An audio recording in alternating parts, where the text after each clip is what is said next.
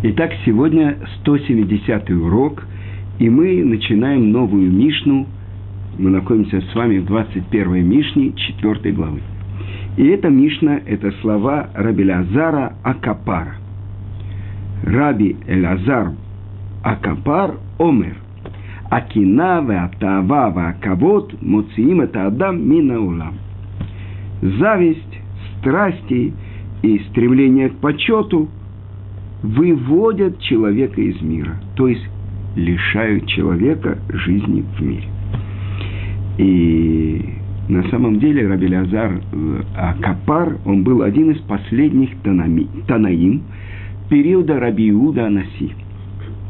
И сказано как-то, это в Тосефте, что Раби Раби, Раби Иуда Анаси, Раби Ишмаэль Раби Йоси, Раби Пинхас бен Яир и Раби Лазар Капар однажды проводили субботу в Лоде. И дважды в этом рассказе сказано Раби Элазар Бераби, то есть означает ученый и очень важный человек. А, а вот де Раби Натан отмечено, что Раби Лазар, Раби Лезер, Капар говорил, не будь как высокая притолока – до которой люди не могут дотянуться. Но будь как низкий порог, на который все наступают. Ведь когда разрушается здание, притолока не останется, а низкий порог останется. Итак, Раби или Эзар, Раби Лазар, есть несколько э, вариантов прочтения его имени, а Капар говорил, значит, зависть, зависть э, другому человеку из-за его богатства, из-за его славы, из-за его положения. Страсти, иногда говорит сладострастие. Это вожделение, это страсть к любым наслаждениям тела. И чистолюбие, погоня за почетом и власти лишают человека в мире. В этом мире и в будущем мире. Сказано, что эти пороки ведут человека к преждевременной смерти. А также э, очень мешают человеку достичь э, чистоты и высот духа. То есть они лишают его и жизни в этом мире, и в мире будущем. А комментатор Мишны Тосфот Йомтов, это Рав Йомтов и Гелер, он говорил, что э, наша Мишна, она параллельна Мишне, которую мы учили во второй главе. И там сказано, злой глаз, злое начало и ненависть к людям решают человека жизни в мире. Что значит злой глаз? Завистливый глаз. А злое начало – это страсти, стремление к сладострастию. И, наконец-то, чистолюбие – это причина ненависти к другим людям. И это особенно раздражает людей, человек, который гонится за почестью. Другой комментатор, Мидраш Шмуэль, он говорит, что главная причина ненависти человека к другим людям – это чистолюбие. Он думает, человек, который стремится к почету, что люди недостаточно его уважают или даже пренебрегают им – а, то, что сказано в Мишле,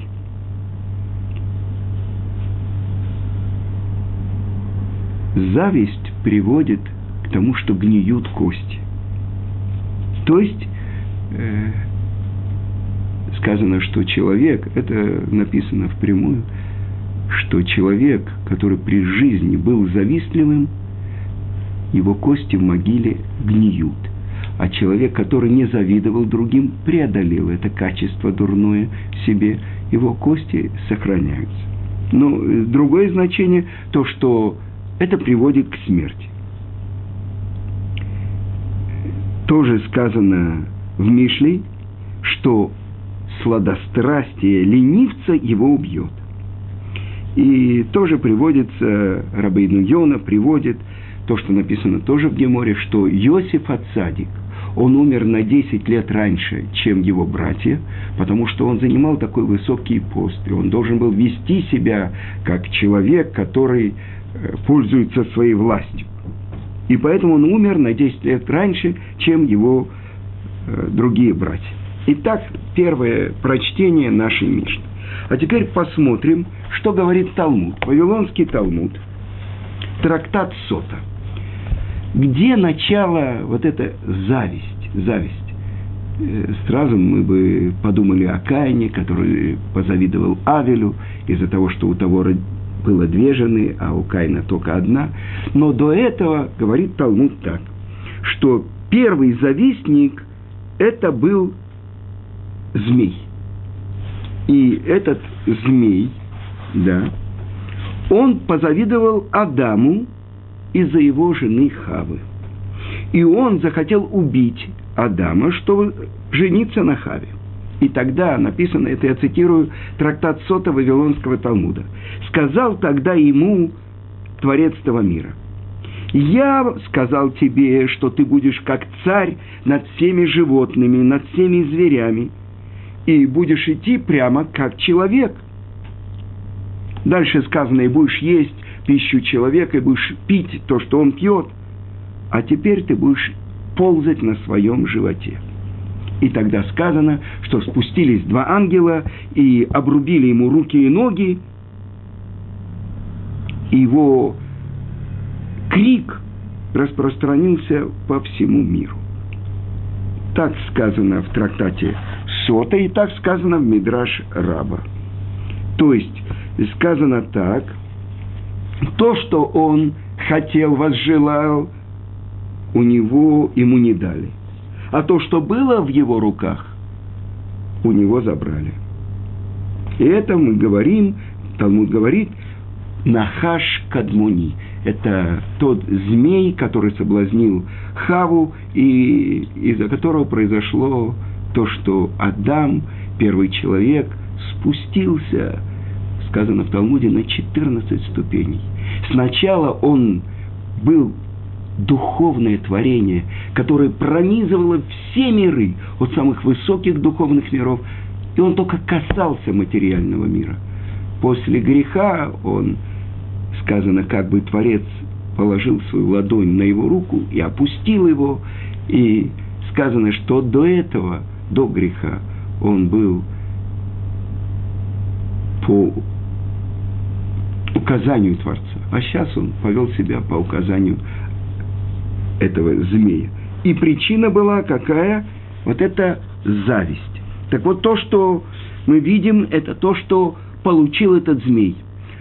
До этого он должен был питаться пищей человека, и то, что он ест, э, то, что он пьет, а в конце, что ему дали, он будет питаться прахом. И так сказал Творец, в любом месте ты найдешь прах. Это странная вещь. На самом деле змей, что он питается прахом, это... Но вот то, что мы видим, когда змей убивает не потому, что он хочет есть, а вот э, сравнивают наши мудрецы э, яд змея с язвительной речью человека, который говорит дурное про другого человека. Не потому, что ему что-то нужно, а потому что вот это наслаждение от того, что человек возносит себя над другим, когда он, по-русски даже сказано, перемывает его косточки, возносится. Что это такое? Это тоже имеет отношение к нашей Мишне, зависть и стремление к почету. Дальше. Посмотрим действительно. Каин позавидовал Авелю. Почему? Потому что у Авеля с ним родились две сестры. Каин был старший, и с ним родилась одна сестра. А, сказано так про Авеля, и продолжала рожать Хава и родила. И наши мудрецы учат, нигде не сказано про то, что родились сестры, от кого же происходит весь мир. А сказано так, наши мудрецы учат, эт, частичка эт – пришла прибавить. Эт Ахив, Эт Авель. То есть с братом его, значит, Эт, одно Эт, говорит про одну его сестру-близнеца. В Эт Авель сказано вторая сестра-близнец.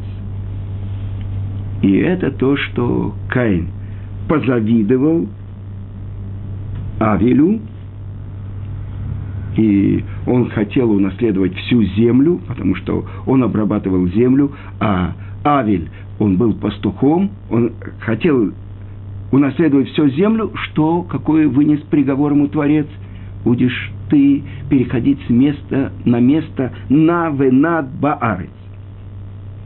И дальше сказано, что Творец дал особенный знак Каину – чтобы его не убили другие. Есть одно значение, что на лбу он написал букву «Хей» из своего имени.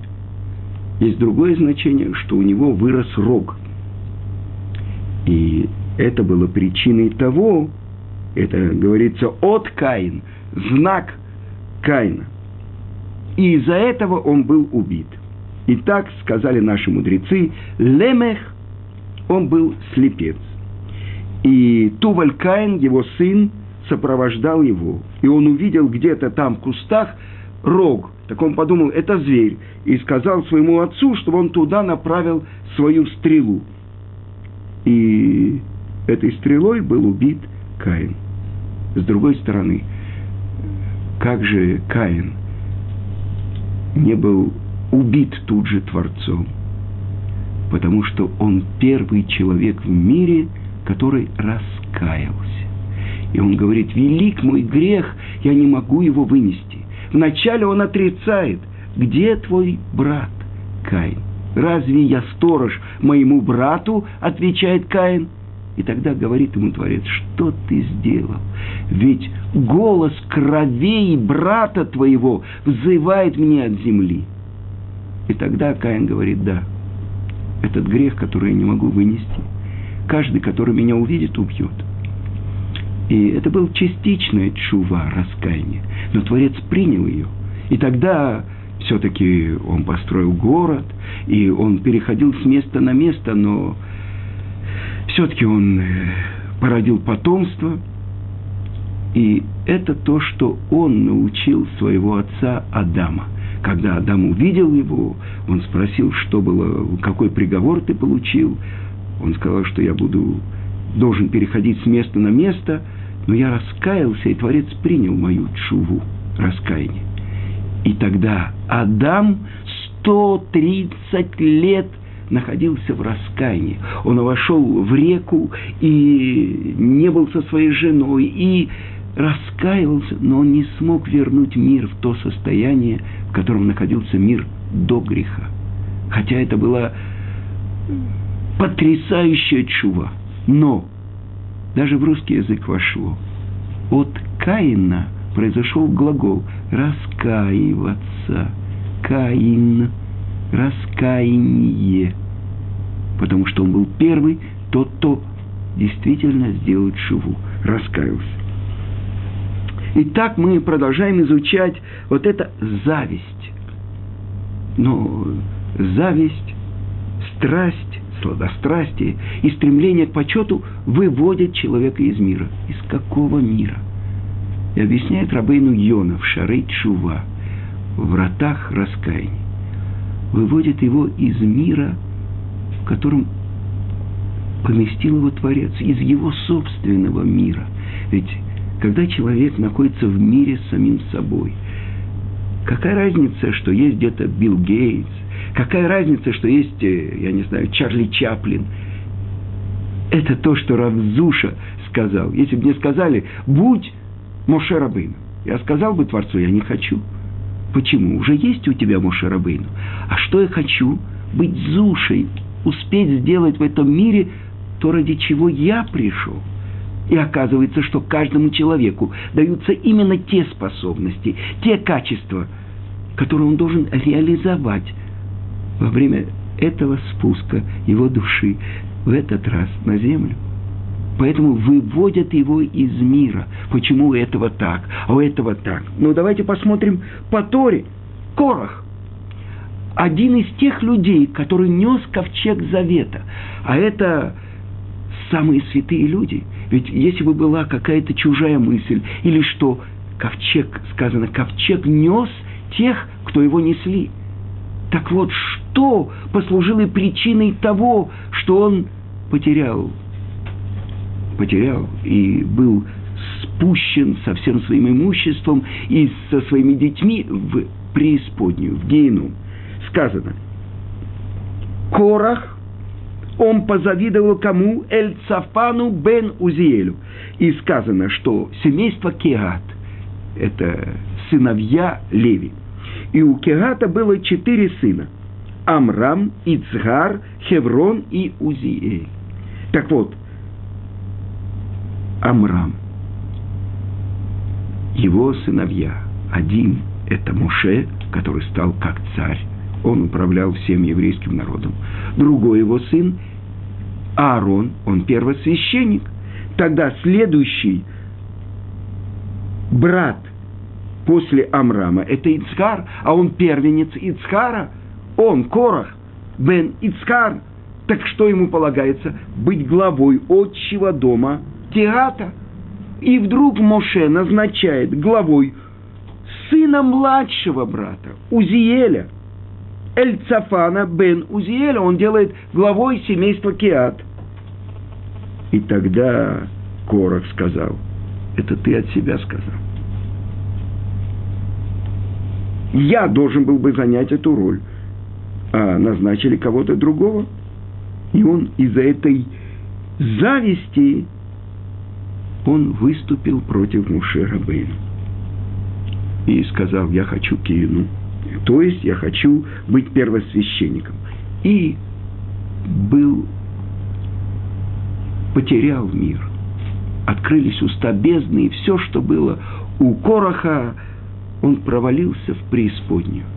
Ну а как же, наши мудрецы объясняют, Корах, он ведь пикехая, разумный был. Как же он взял? Вы как Корах, так написано, и взял Корах. Что он взял? Это плохой товар, плохую эту сделку совершил. Объясняется, что ему было показано Баруаха Кодыш, это ступень чуть ниже пророческой, что от него происходит пророк Шмуэль, который в своем поколении был, как Моше и Аарон в своем. Тогда он сказал, значит, я должен потребовать для себя важной роли, если от меня происходит такой важный человек. Но он не знал, что пророк Шмуэль происходил от его сыновей, которые раскаялись в сердце. И они спустились на седьмую ступень генома. И там Творец сделал для них приступочку. И там они про... захотели в сердце произнести песню Творцу. Но главное, из-за их раскаяния Творец их спас. И они вернулись, и они вышли. Отсюда мы учим великую вещь. Даже мельчайшее движение, желание сердце человека. Это то, что называется иргурейчува. Творит великие вещи. Они вышли, и из 150 псалмов, которые составляют пять книг псалмов, которые составил царь Давид, есть много псалмов от сыновей Короха. Вот три сына, и вот потом, потомок Короха, именно потомок одного из его сыновей, это пророк Шмуэль. Но он из-за зависти потерял мир. Также говорится про то, что советники царя Шауля, сказано, один из них был Дуик, и он позавидовал Давиду. И он был мудрец, и он э, обладал знанием Торы – и сказано, что Ашем имо, то есть закон был по нему, в любом месте. И вот, когда он увидел Бен Ишая, то есть Давида, и сказано про него у, в Шмуиле, у пророка Шмуиля, про Давида. Вараиты бен Ишай, Бейт Лахми, и видел я сына Ишая из дом э, Бейт Лехема, Вайоде Наген, Вагибор Хайль, Ваиш Милхама, Ванавон Давар, Ваиш Тор, Вашем ему. Это все прославления Давида, что он тот, кто умел играть на арфе, киноре, и тот, кто могучий был воин в войне, и навон, и понимающий, и Творец везде с ним. И сказано, что весь, всю эту строчку он толковал на зло против Давида. И чем же он кончил? Что Творец вывел его из мира. Как? Были отправлены три ангела, и один сделал так, что он забыл Тору, он э, толковал своим ученикам и сам начал противоречить самому себе, и начали ученики над ним смеяться. Другой сжег его душу, а третий развеял его прах. Так написано в трактате Санедрин Вавилонского Талмуда, 106 лист. И то же самое мы находим про Ахитофеля, тоже главу Санедрина, советника царя Шауля – тоже он позавидовал царской власти, которая будет предназначаться Давиду, и захотел сам властвовать. И что же произошло с ним? Что он не дожил до половины э, сказанного у царя Давида дни жизни нашей 70 лет, а если в особенной доблести 80 лет, так э, когда человек не достигает половины жизни, это 35 лет. Так вот, из-за того, что он завидовал, из-за того, что не реализовались его планы, он сам повесил себя, кончил жизнь самоубийством. А дальше мы посмотрим, перечисляет Талмуд и Мидраш, Билам, Билам, злодей, который ненавидел еврейский народ. Э, тоже сказано и об Авишаломе, сыне царя Давида, который поднял против него восстание, и множество и множество из неевреев это ман, который обладал огромным богатством, огромным количеством сыновей. И вот он собрал всех своих близких и говорит, вот сколько у него богатства, какую славу дает ему Творец, сколько у него сыновей и так далее. И все это ничто для меня, пока я вижу, как Мордыхай сидит и не кланяется передо мной. Вот что делает зависть. И сказано тоже, что он дал глаза на то, что ему не полагается, то, что он захотел, он не получил, а то, что было в его руке, он потерял. Потому что берет перстень Ахашверош, царь, и передает это Мордыхаю. И дает весь дом Амана в руки Эстер. Это то, что... А теперь еще одна глава истории – это, это тоже э, в том же трактате Сота, девятый лист, написано про женщину, которая предупреждает муж, чтобы она не закрывалась с чужим мужчиной, а она закрывается, и что сказано? Она дала глаза, глаза положила, свои, положила глаз на чужого мужчину, а теперь, после того, как то, что произошло, она запрещена и своему мужу, и этому мужчине. То, что она захотела, не получила, а то, что было в ее руке, она потеряла. И теперь э, я хочу вам привести известную историю про Хиду. Хидо, он э, великий сефардский мудрец и каббалист, и он учился в великой ешиве каббалистов в Иерусалиме, и вынесен был приговор, они пытались тоже приблизить избавление, вынесен был приговор, что один из тех трех, которые э, объединились, чтобы попробовать привести мир к окончательному исправлению, привести царя Машеха, один из них должен отправиться в изгнание. И Хидо ездил по Европе в разные места и собирал деньги для Иерусалима и для Хеврона. Так вот, он был в Ливорно, и там он напечатал свои книги, и все его очень уважали, но пришел к нему один уважаемый человек из Ливорна, человек, который был очень трепетал перед Творцом, и он был коином, и он сказал, поделился с Хиду, что его жена уединяется с каким-то мужчиной. И уже это было несколько раз. И тогда сказал ему Хидо, чтобы привели к нему эту женщину. А он э, находился в доме, где у него был и бейт мидраш, и ковчег, э, ну, Арон Акодыш, там, где хранились свитки Торы.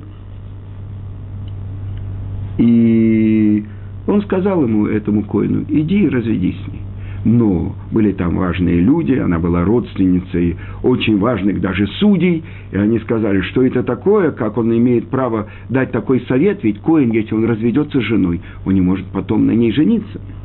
И тогда он сказал, пусть приведут ко мне эту женщину. И привели к нему эту женщину.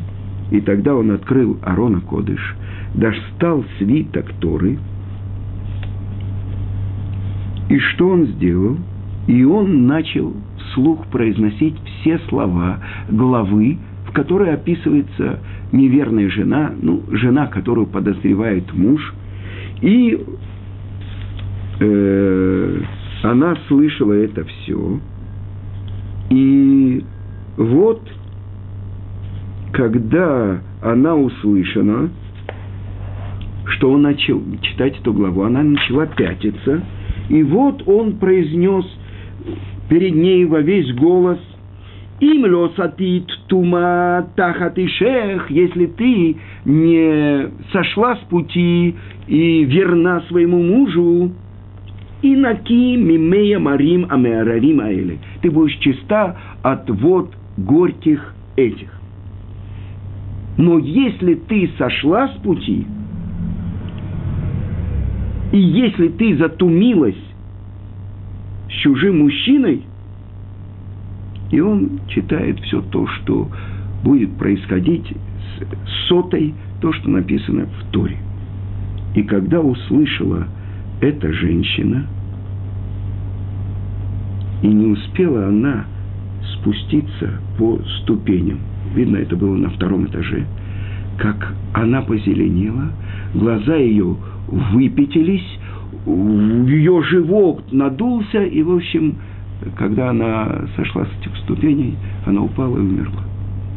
И пришли важные люди города, и вынесли ее, и похоронили.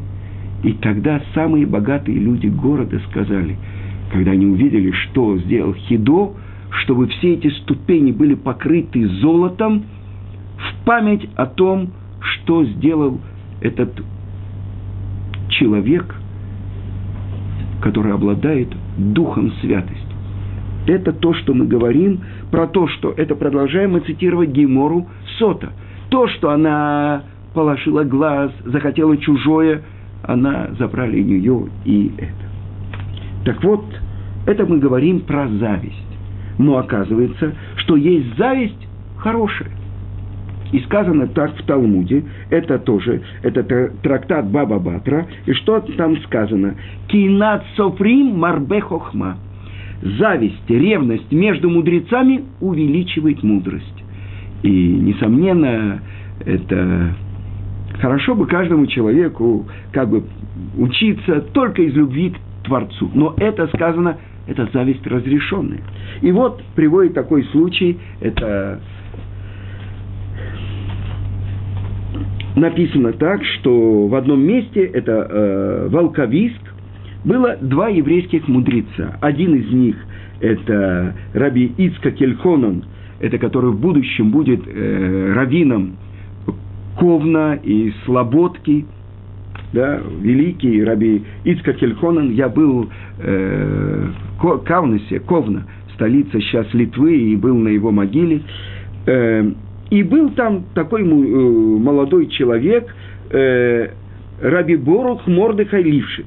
И э, оба они очень серьезно учили Тору, и каждый старался как можно быстрее прийти в Бейт Мидраш раньше другого. И вот сказано про э, Боруха Мордекая Лившица, э, есть его известная книга э, его законов, которая называется «Брит Яков», что приближался Йом-Кипур. И он попросил у своего тестя, богатого еврея, который кормил его и поил только, чтобы он учился, что когда он придет после Йом Кипура, уже готова была еда, чтобы он быстро поел и тут же вернулся в Бейт-Мидраш. И так он и сделал. Пришел и быстро пришел в Бейт-Мидраш, и что он видит? Там находится Рав Ицка Кельхона. И он спросил у него, скажи, как это может быть, что ты уже оказался здесь? И Ицка он, будущий Даян и главный раввин Ковна, он ему сказал, я знал, что ты постараешься поторопиться и попросишь своего тестя, чтобы тебе приготовили еду. А я взял еду с собой. Поэтому я здесь нахожусь раньше тебя. Это кинат сафрим, зависть, ревность между еврейскими мудрецами увеличивает мудрость. Итак, зависть, страсти и стремление к почету выводят человека из его мира. Из мира, который ему дал Творец. И это то, что говорит Месилат Ишарим. Каждый человек идет свой мир и направляется туда, в то место, которое он построил своими делами, своими словами и своими мыслями.